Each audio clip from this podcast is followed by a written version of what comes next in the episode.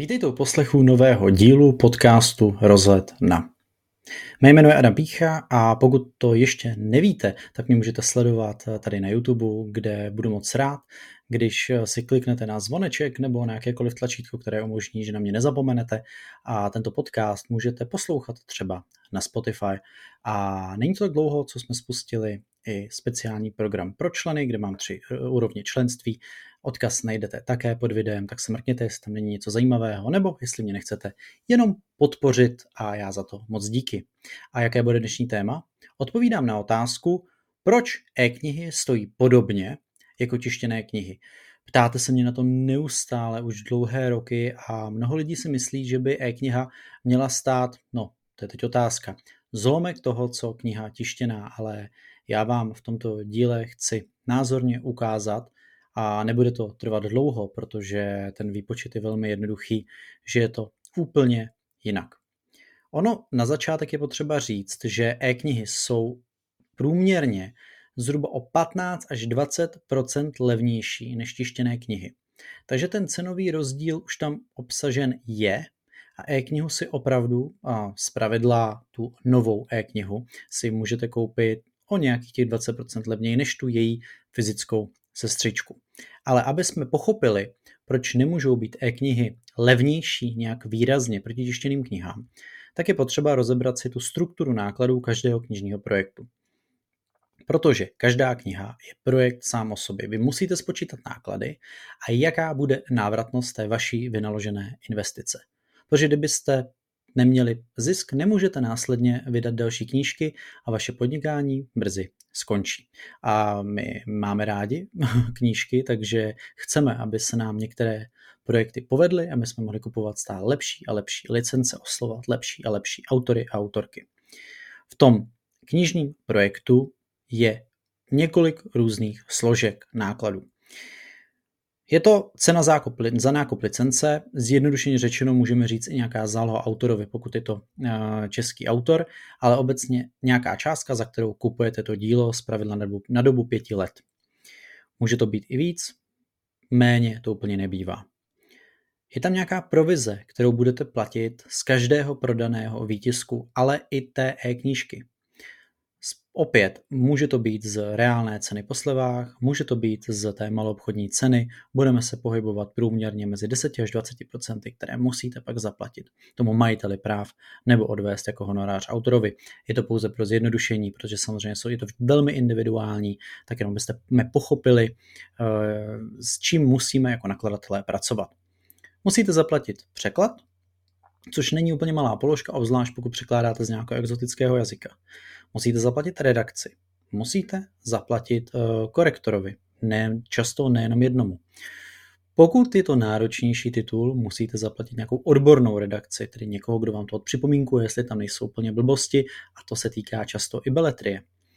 Musíte zaplatit za obálku, buď si koupit práva, a nebo za její vytvoření, tedy v Čechách. Musíte zaplatit za sazbu. To se týká jak té tištěné knihy, tak i e-knihy, byť u e-knížek je sazba výrazně jednodušší. Musíte zaplatit tisk u tištěné knížky, vysvětlím, proč je to důležité, a představte si, je to opět pro zjednodušení, jakákoliv tištěná beletrie v Čechách se nákladově bude pohybovat 30 až 70 korun, je to úplný průměr, bez DPH za kus. Teď si říkáte, to stojí tak málo, ale vezměte, kolik jsem vyjmenoval těch dalších složek v rámci té struktury nákladů, takže ono to je pouze jedna ta položka, ale není malá. Propagace, jak tištěná, tak i knížka, musí mít nějaké náklady, nebo by měla mít nějaké náklady, byť třeba nízké, na propagaci. Tohle všechno se dá dohromady do nějakého balíčku a vy začnete počítat, protože nakladatelství má zhruba z maloobchodní ceny mu zůstává tak 50%. Zbytek si vezmou knižní distribuce. Je to pouze opět pro zjednodušení.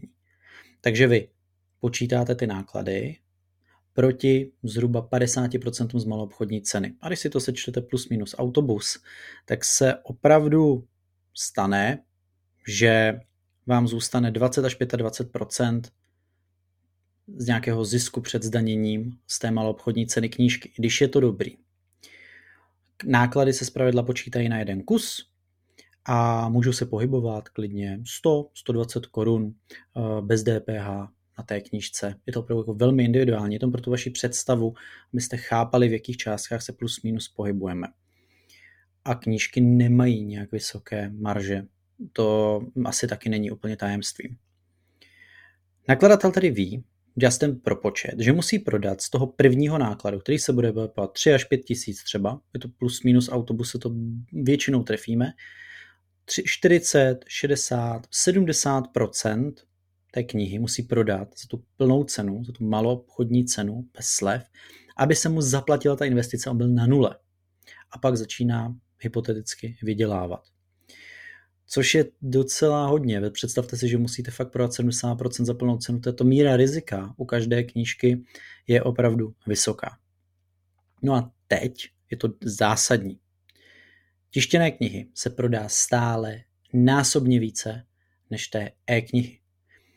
A v podstatě ta tištěná kniha zaplatí výrobu té e-knihy, protože jinak by ta e-kniha neměla šanci vůbec, aby ten projekt vznikl. Protože i když odečtete z těch všech nákladů, které jsem tady vyjmenoval, a ještě jsem možná něco zapomněl, pak tam máte skladování a tak dále, nějaká logistika, nějaké vnitřní náklady, mzdy a teda tohle všechno tam samozřejmě jako hraje taky roli a musí tam být započítáno, pokud to děláte dobře.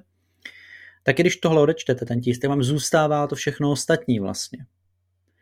A tím, že se e-knihy prodávají výrazně méně než knihy tištěné, tak by vlastně nebylo možné, aby většina e-knížek vznikla, pokud by nebyla ta tištěná. Ano, samozřejmě, když bychom najednou z ničeho nic škrtli celý ten tištěný trh, tak by mnoho lidí přešlo k těm elektronickým knížkám a tak dál, ale to jsou nějaké revoluční myšlenky, my se bavíme o té aktuální realitě. Tím pádem těch 10, 15 až 20% plus minus může odpovídat tomu, že tu knížku netisknete, a zároveň je potřeba říct, že e-knihy mají ještě menší ty marže než tištěné knížky.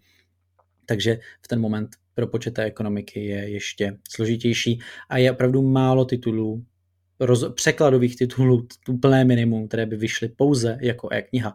Když se to stane, tak je to spíš už moment, kdy ten projekt byl neúspěšný a třeba je to nějaký díl série a už je to připraveno, je to přeloženo a ty náklady tam stejně jsou a vy pouze minimalizujete tu svoji ztrátu. Ale kupovat ze zahraničí licence s tím, že to vydáte pouze jako e-knížku nebo audioknížku, nedej bože, tak to ekonomicky v podstatě nedává smysl ani u těch nejprodávanějších žánrů, což v rámci e-knížek je jednoznačně to erotické romány, a můžou to být různé knížky, populárně naučné, osobní rozvoj, ty taky mývají velmi hezké prodeje. Takže pro to vysvětlení si myslím, že to je dostatečné. Dává to naprosto smysl, ten cenový rozdíl je odpovídající a pokud příště uvidíte nějakou e-knížku, bude vám připadat drahá, říkám, opravdu není drahá, ty náklady tam jsou téměř totožné jako u tištěných knížek. Takhle to je. A připomínám vám, že můžete mě tu odebírat na YouTube, pokud jsem to řekl na začátku, a pokud jo, tak opakování matka moudrosti a brzy se zase uvidíme a uslyšíme, mám tu naplánováno pro mnoho témat, nejenom o knížkách, by teďka se to kolem knížek bude točit a pokud chcete nějaké jiné téma, napište mi do komentářů nebo mi napište nějaké sociální síti, dejte mi dotaz a když budu o tom trošičku něco vědět a bude mě to zajímat a budu chtít něco k tomu říct, tak třeba se tu uslyšíme a uvidíme u nového dílu podcastu Rozhled na. Mějte se krásně. Čau.